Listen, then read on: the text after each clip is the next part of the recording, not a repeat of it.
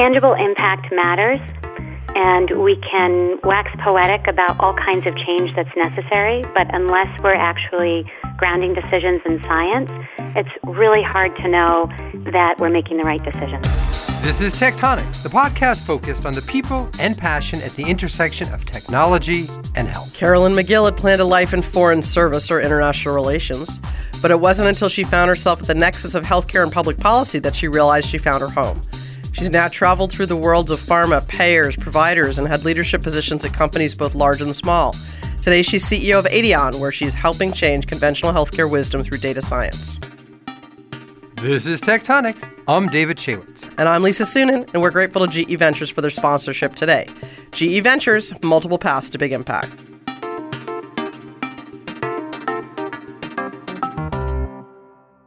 So, Lisa. Yes, David. Let's try that again. I, I didn't really sense some authentic enthusiasm. So, Lisa. David. There we go. That's what we're looking for. Um, so we just finished up with the Oscars here. Yeah. Um, did you have a uh, have a dog in a race? You know, I actually really liked Bohemian Rhapsody. That was my favorite. I liked a lot of the movies, I have to admit. But uh, Queen's one of my favorite bands, and I just I loved the movie. Best Great. actor. Well, I that- know. I, I called that too. Boom, you're all over that. What about you? Did you have a fave? Uh, well, no, unless it shows up on uh, United, um, I don't really watch it. So. I watched it on a flight to Australia the other day. Perfect. Um, Bohemian Rhapsody again. All right, so we're excited to have Carolyn with us today. And Carolyn, thank you so much for being on the show. My pleasure. Thank you so much, Lisa and David. I'm glad to be here. And I hear you got to go to an Oscar party a few weeks ago where Jamie Foxx hosted and John Legend performed.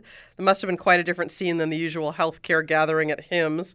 Anyone talking about AI or blockchain at your Oscar party? Well, funny you should ask. We actually sat next to the physician for the um, biggest loser at dinner, and we had lots of conversations about healthcare and treatment plans and how you come up with the right one for specific individuals. And, you know, obviously AI factors into that. That's uh, that's kind of sad. I actually thought it was kind of interesting. No, on, on that show, they've actually published some of the data, right? Because people have had a huge, really challenging time sustaining the weight loss from that. Well, yeah, he talked about that too, and in just the behavioral change that has to happen, right? So much of it is mindset and how we live our complete lives, um, not just at a targeted point in time, but in a sustained way. Yeah. Wow. Well, yeah, very interesting. Um, I personally would have rather sat next to John Legend, but what can I tell you? By the way, former BCG consultant. Did you know that? Not kidding. B- Really? He was. Is- yeah. was he really? Wow. Yeah, he was an associate. What do you True know? story. Key to, Um, his, key to his success, I'm sure. Yeah, he did. He did McKinsey. Yeah. That's No, it wasn't McKinsey. See, I'm very sensitive about that. It was BCG. oh my lord. Was it BCG? Oh, for goodness sakes! I can't believe I got that wrong. There Well, you go. Apologies, there you go. but, All righty. We'll let it go, Carol, this time. So, hey, Carol, Thank back you. to back to you. Um, so, your parents had very deep Irish roots. Much like Lisa's. your parents had deep Irish roots, which played a, a formative role in your development, as I understand it. You even wrote your thesis about the IRA Wow. and crisis bargaining. Uh, what about that heritage really spoke to you, and what in the heck is crisis bargaining? well, you and I live that every day, I think, in the healthcare world, Lisa. um, you know, uh, so yeah, so my uh, my mother is from Ireland originally. My dad was born in the States to Irish parents. And, you know, very early on, I was um, familiar with the notion of, you know, the multiple perspectives. I was from the Boston area where Irish pride was just, you know, sort of in our blood. And uh, Go Sioux! there you go. um, and I, you know, and I sort of grew up reading uh, all the novels and singing all the songs and such associated with the lore of, of Irish Wow. history and, and rebel culture and kind of reveled in that. And then when I was 15, I did a uh, an exchange program actually in Northern Ireland and stayed with a Protestant family up in Belfast. And it was just fascinating for me to understand the the differences um, and just how there are multiple perspectives to any issue. And then also in my family history, um, you know, from my mother's family, they were from Ireland originally, and then lack of work had them relocate to England. And they had different experiences depending, you know, her and her siblings, depending on how old they were when they relocated. And so that too helped me appreciate the uh, the different points of view that one can have about the very same situation, the very same trigger can treat us differently. And that was just so fascinating that I um, ended up exploring it further, wrote my thesis on how governments and terrorist organizations negotiate and um, yeah, that may have may have set the tone for for my, my time in healthcare. Even we can joke about that, but seriously, does do you find that sort of orientation Framework? in healthcare that you know backing somebody into the corner and then in renegotiating and and on and on? Yeah, absolutely. I mean, one of the things that I learned from writing the thesis and doing the research, which by the way was a really um, it was a really complicated process for me uh, emotionally, you know, in addition to uh, academically. But um, one of the things that I learned is that we need to keep our word. And I isolated a certain time in 1995 where we saw promises made, and then when terms were met, as of the promises, uh, the promises were reneged. And then we saw a capitulation when threats were levied. And I think the challenge is when we're communicating with other stakeholders, maybe we don't have aligned incentives, or maybe we're not sure where the other party is coming from. We have to take the time to understand that. And the minute we say, you know, this is our red line in the sand, as it were, this is uh, what we'll do if you meet these mm-hmm. terms, we have to be credible in that regard. We have to follow through. Otherwise, the next time we try to negotiate, we've lost all credibility. Well, does does this sort of sort of high stakes negotiation was this what drew you into uh, foreign service and international relations? It was. Yeah, yeah, it was. what about this sort of appeal to you? Was it sort of um, the high stakes nature of it? Was it the multicultural aspect? What what was it about it that really seemed to resonate? Honestly, I think it's that it felt so important, and uh, you know, I've always kind of had a sense of duty. Probably because I'm a middle child, so I always had to see how everybody was doing, and you know, keep everybody um, in a good place. Hmm. And it, this oh, felt really very important to me. And I also uh, felt like, you know, with um, with good minds and, and people dedicated to a cause, you can really make a difference. And so I went down to DC. I did this research fellowship on nuclear weapons and thought I'd get my PhD. That's what I was going to ask you about on the level of doing things that are high stakes and important. Yeah, I thought I thought it was important. So you you, you were doing a fellowship on nuclear weapons. Wow. So you told me that um, you were working at the same time on nuclear weapons policy and waitressing, and then you decided you like waitressing more. What was true. that about? It's true. Um, you know, the the challenge with uh, writing a research report, especially at the time, and especially given the topic that I was investigating, is that much of it was done behind a computer and by myself, and reading and interpreting. And what I loved about waitressing, especially in Washington, D.C., in the uh, mid to late 90s, is that, uh, you know, it's just such a multicultural place. There were always interesting people at my tables. Um, I was a terrible waitress. I'm pretty klutzy. but it's amazing. It's amazing how far you can get with a smile and, and good conversation. So I always found it fun. Um, but the other problem that I had with this, um, with the work that I was doing, was just how hard it was to feel like we actually were having an impact to to have a tangible impact it was it felt somewhat theoretical. So you uh, decided not to take up a life of waitressing and went off to strategy consulting at Price Waterhouse, and that's where you learned about healthcare, right?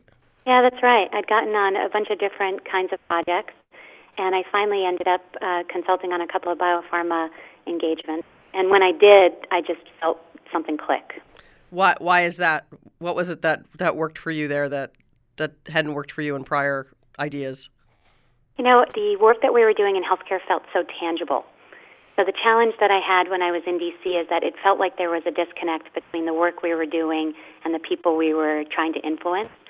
And it happened while I was down there that India and Pakistan tested nuclear weapons. So for two weeks we were relevant and then some other news cycle captured the nation's imagination and it just sort of subsided, the interest subsided. Whereas in healthcare, it's relevant to you every single day. It doesn't matter how old you are, how much money you have, um, but it's the, the impact you can have is tangible. That's great.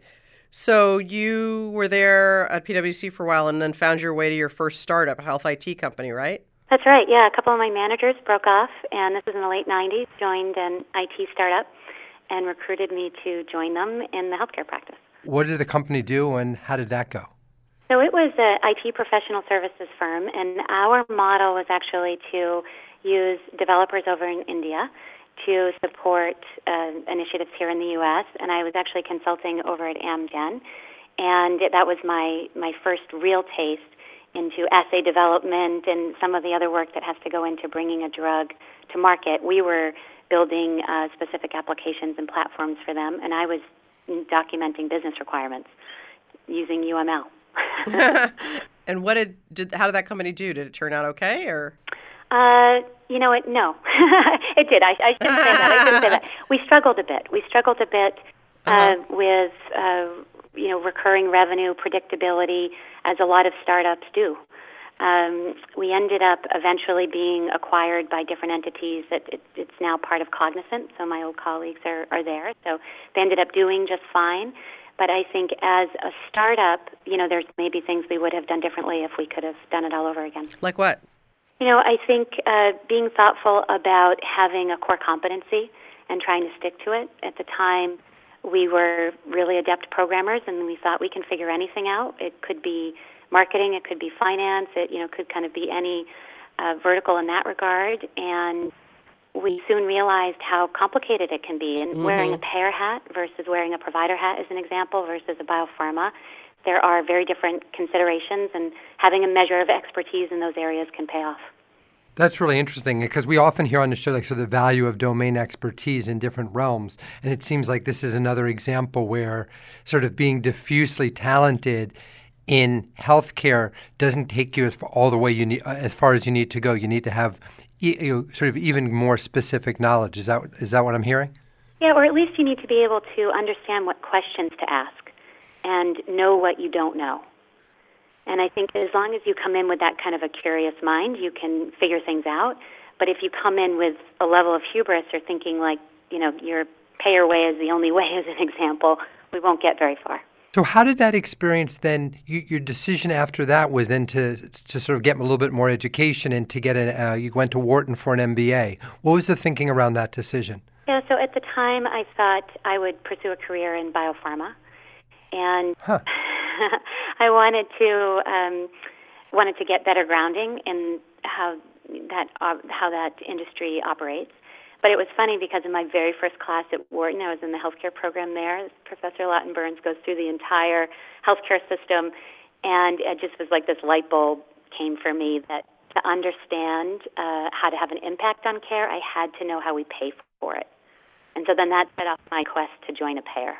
Wow. So, it, what was what was unexpected? It seems like you know you sort of had this pharma perspective coming into that, and then what you learned there kind of shifted your worldview. What what what was so shifting? What what did you hear that was that changed your thinking? You know, it could have been that class, or it could have been a movie saying something like "Show me the money." but uh, and I mean that I mean that literally. Like the decisions that we make so often are geared towards the incentives that we have right? Or I know, David, you've looked into um, unconscious bias and, and things like that, as an example. And I think we, we, you know, we're often not aware of why we're choosing a, a given path versus another. And I thought it's really easy to demonize different stakeholders and payers of course have been demonized over the years and, and you could argue even were then it was kind of an unpo- unpopular track to go to a health insurance company after Wharton uh, but it seemed very clear to me that unless I understood how we negotiated contracts between health insurance companies and providers and how we figured out what co- what care actually cost, how could we possibly understand what we should be paying for it? So you're kind of back to the crisis bargaining mentality, right? I mean, in a yeah. way. Uh, so you went off to United. You couldn't get to a bigger payer than that, and you focused on the public sector business, Medicare and Medicaid. What about that surprised or intrigued you? You know, you were leading, for instance, I know you were leading a special needs plan serving dual eligibles, couldn't have a more complex population. The balance between clinical need and cost and payments and all that is really profound in a population like that. What was your revelation? Yeah, absolutely. And that's what drew me to United in particular and then to Medicare and Medicaid. So this is my way of marrying my passion for public policy with something that's really tangible. And what I found in, the, in serving special needs populations in particular is how important it is to pay attention to specific needs of individuals. And we did all kinds of things that at the time seemed revolutionary, like you know, recognizing uh, average handle time at the call center should change for people over the age of 65 who had multiple chronic illnesses or who had a cognitive impairment, right? Uh, the average handle time, right, is obviously measuring the length of time you're on with a call center rep, and the standard is to get off as quickly as you can. Well, geez, by staying a little bit longer, you start to figure out the reason why they need a, a new ID card or why they're contemplating going to see a specialist. And in those conversations, you start to realize more and more about what an individual actually needs. And so, working on the special needs plans really helped me appreciate the, the kinds of things we can do, even from an administrative perspective, to support people. How do you do a, a, role like that and not just feel overwhelmed by the enormity of the challenge? You know, like you're sort of doing as best that you can, but you're dealing with people who have what um, I guess Alex Drane would call sort of like, in many cases, sort of like life sucks disease, right? Where there's so much going on and so much burden. And, you know, how do you sort of approach that feeling like you're still able to make a difference?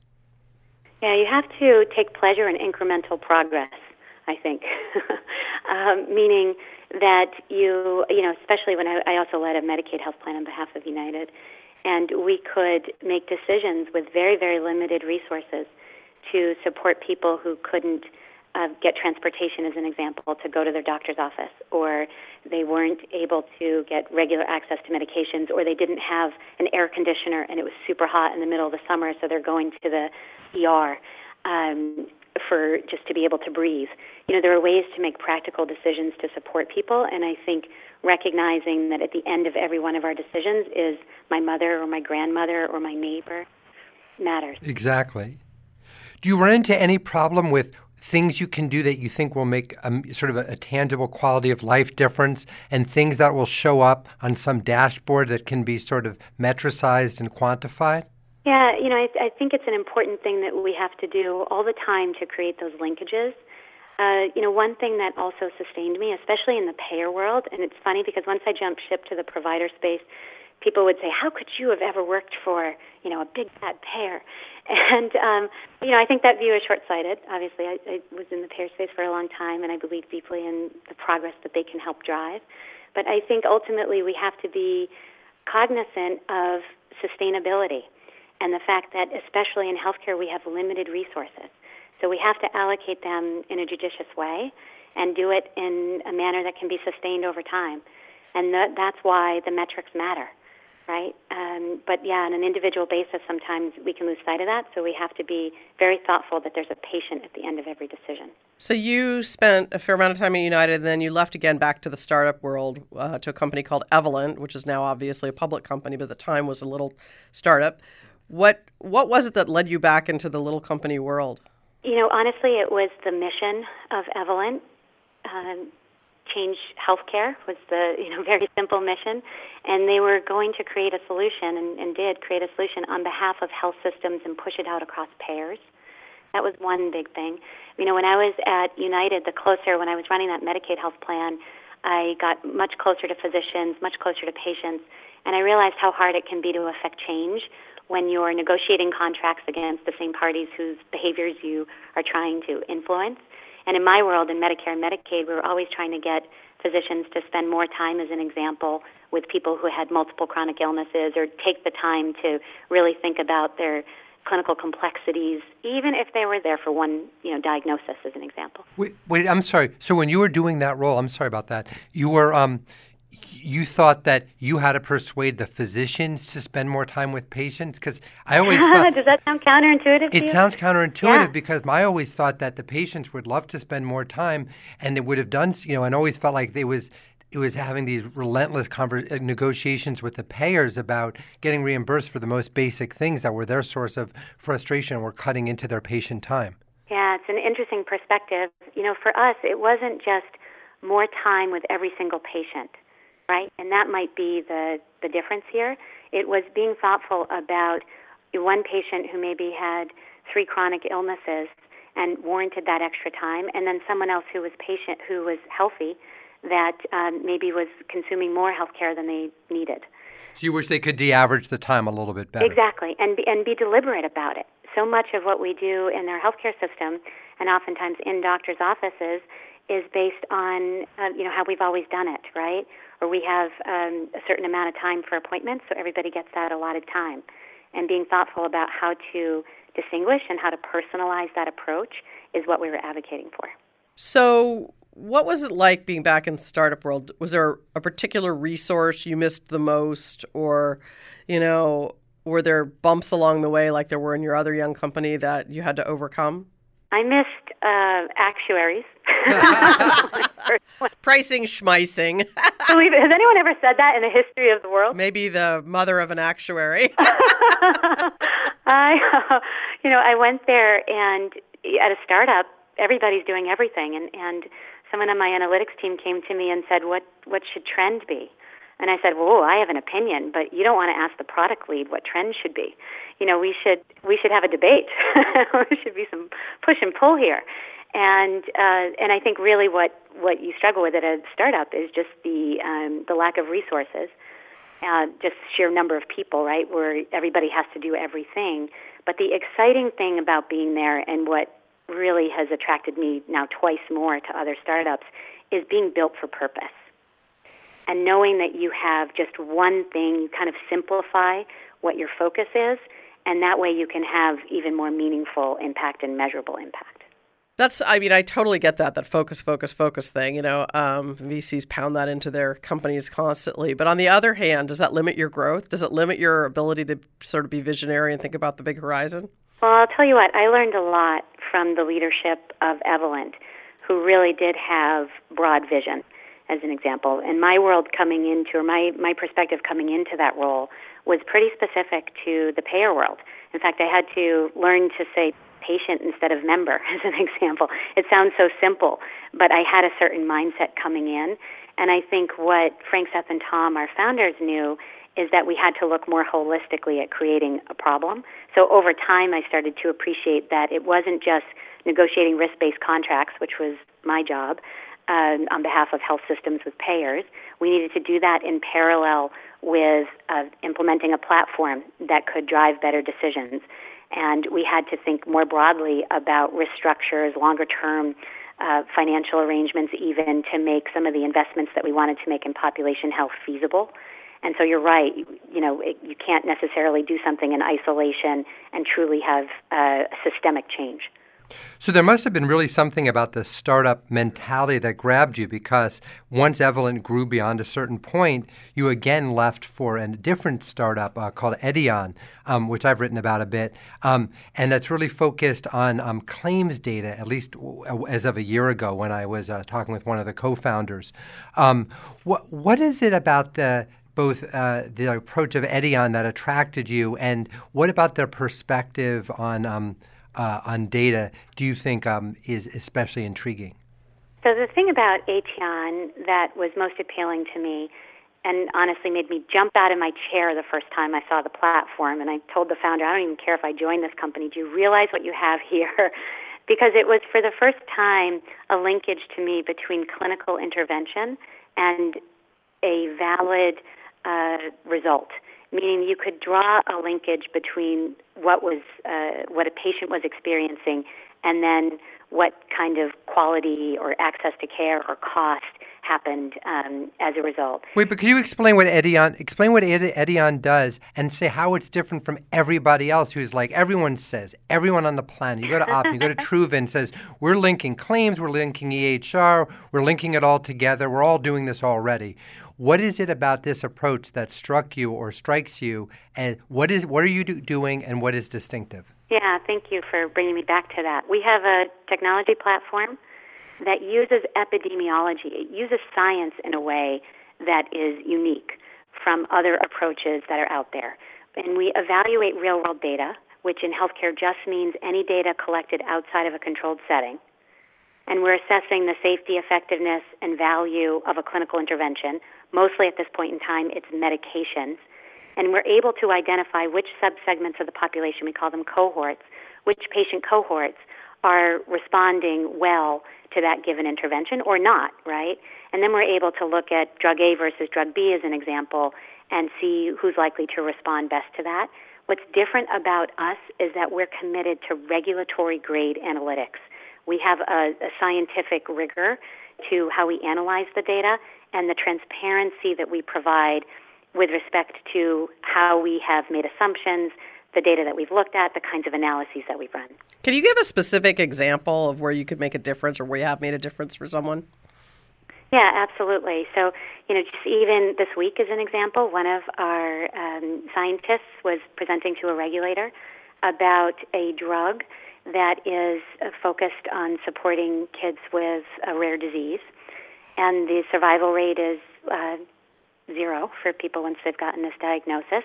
And uh, we have reason to believe that it, it um, goes up significantly once the drug is taken.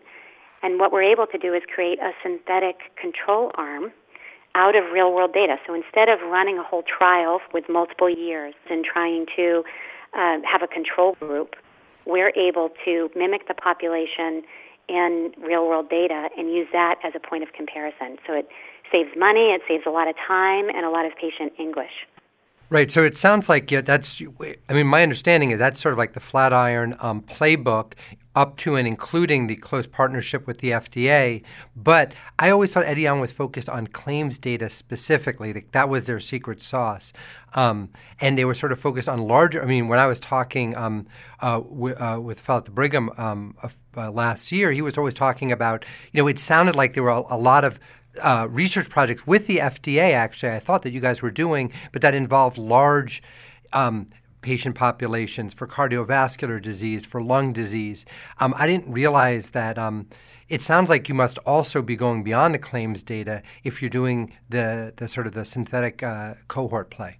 We are, and we do have a number of partners. And you're right, initially, and oftentimes, I should say, claims is sufficient, right? And if there's a, a question out there where claims or answering the questions that we have, then then let's go with it. But there are often times when we need to take EHR registry data into account, and we've built our platform in a way that it's agnostic. So we're able to ingest these different kinds of data and um, and create results. The work that we're doing with the FDA is in a demonstration project called Duplicate. And in Duplicate, they've asked us to uh, look at clinical trials, 30 of them, and see if we could duplicate those results using real world data. And then recently they've added an additional seven trials that are still in progress to see what kind of um, conclusions we can draw from using real world data. But these are sort of like big indications. I mean, I hadn't associated Aetion at all with rare diseases. I always thought these were more like CHF, um, uh, COPD kind of stuff, at least from what I remember reading. Well, the science is applicable across therapeutic areas. And it is true, we do have TAs that, that we've focused on um, oncology, immunology, cardiometabolic, neurology. So there's areas where real world data and real world evidence have been more readily accepted. Uh, and then there are certainly applications within the rare disease space. So, Carolyn, uh, we're getting close to the end here of our time, and I'm thinking about your trajectory and knowing that um, you're a skier, a big skier, and you like to go fast and um, steep. And I, I wonder if this is the, the, the defining character trait that that drives you on your professional side as well. Uh, you know, that's interesting. Uh, I've never been afraid of risk, Lisa. and you're right. I do seek out uh, steeps, and I like to go fast, and I like to tackle tough problems. And healthcare certainly has no shortage of them. Well, I know that that you. It's interesting that that whole crisis bargaining uh, discussion has sort of seeped through this conversation in its own ways, and so I'm wondering. obsessed with this. I am obsessed with this, and I'm also obsessed with it because I know that Carolyn was um, a fan of singing Irish rebel songs in her youth. So I'm wondering if she'd be willing to sing us out with a little verse. um, uh, I, I, can share one uh, that maybe illuminates a little bit of uh, about me. Um, I'm a rambler and I'm a gambler and I'm a long way from home. And if you don't like me, just leave me alone. I eat when I'm hungry, I drink when I'm dry.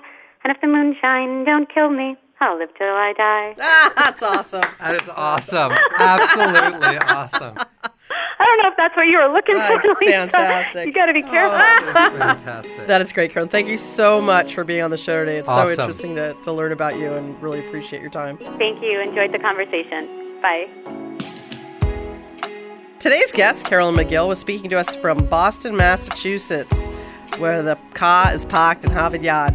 And um, Don't quit your day job. I love her thoughts You're about. no Jimmy Tingle. Yeah, really. Thank God. I love her thoughts about how businesses are uh, best when they're built for purpose. I really agree. Um, do you think, David, that companies can sustain that orientation as they grow large? Yeah, yeah. I, th- I really think it's such an interesting challenge. And I think the reason maybe we're both drawn to startups is because they really do have the benefit of focus and to pick a hard problem and to have people really focus on it. And I think once you get beyond that, it's a different type of challenge. Yeah. Well, you can follow David's writing at Forbes and the occasional Wall Street Journal Review. And you can follow the inimitable Lisa Suennen and her writing at Venture Valkyrie. We are grateful to GE Ventures for their sponsorship today. GE Ventures, multiple paths to big impact. Sláinte. Ciao.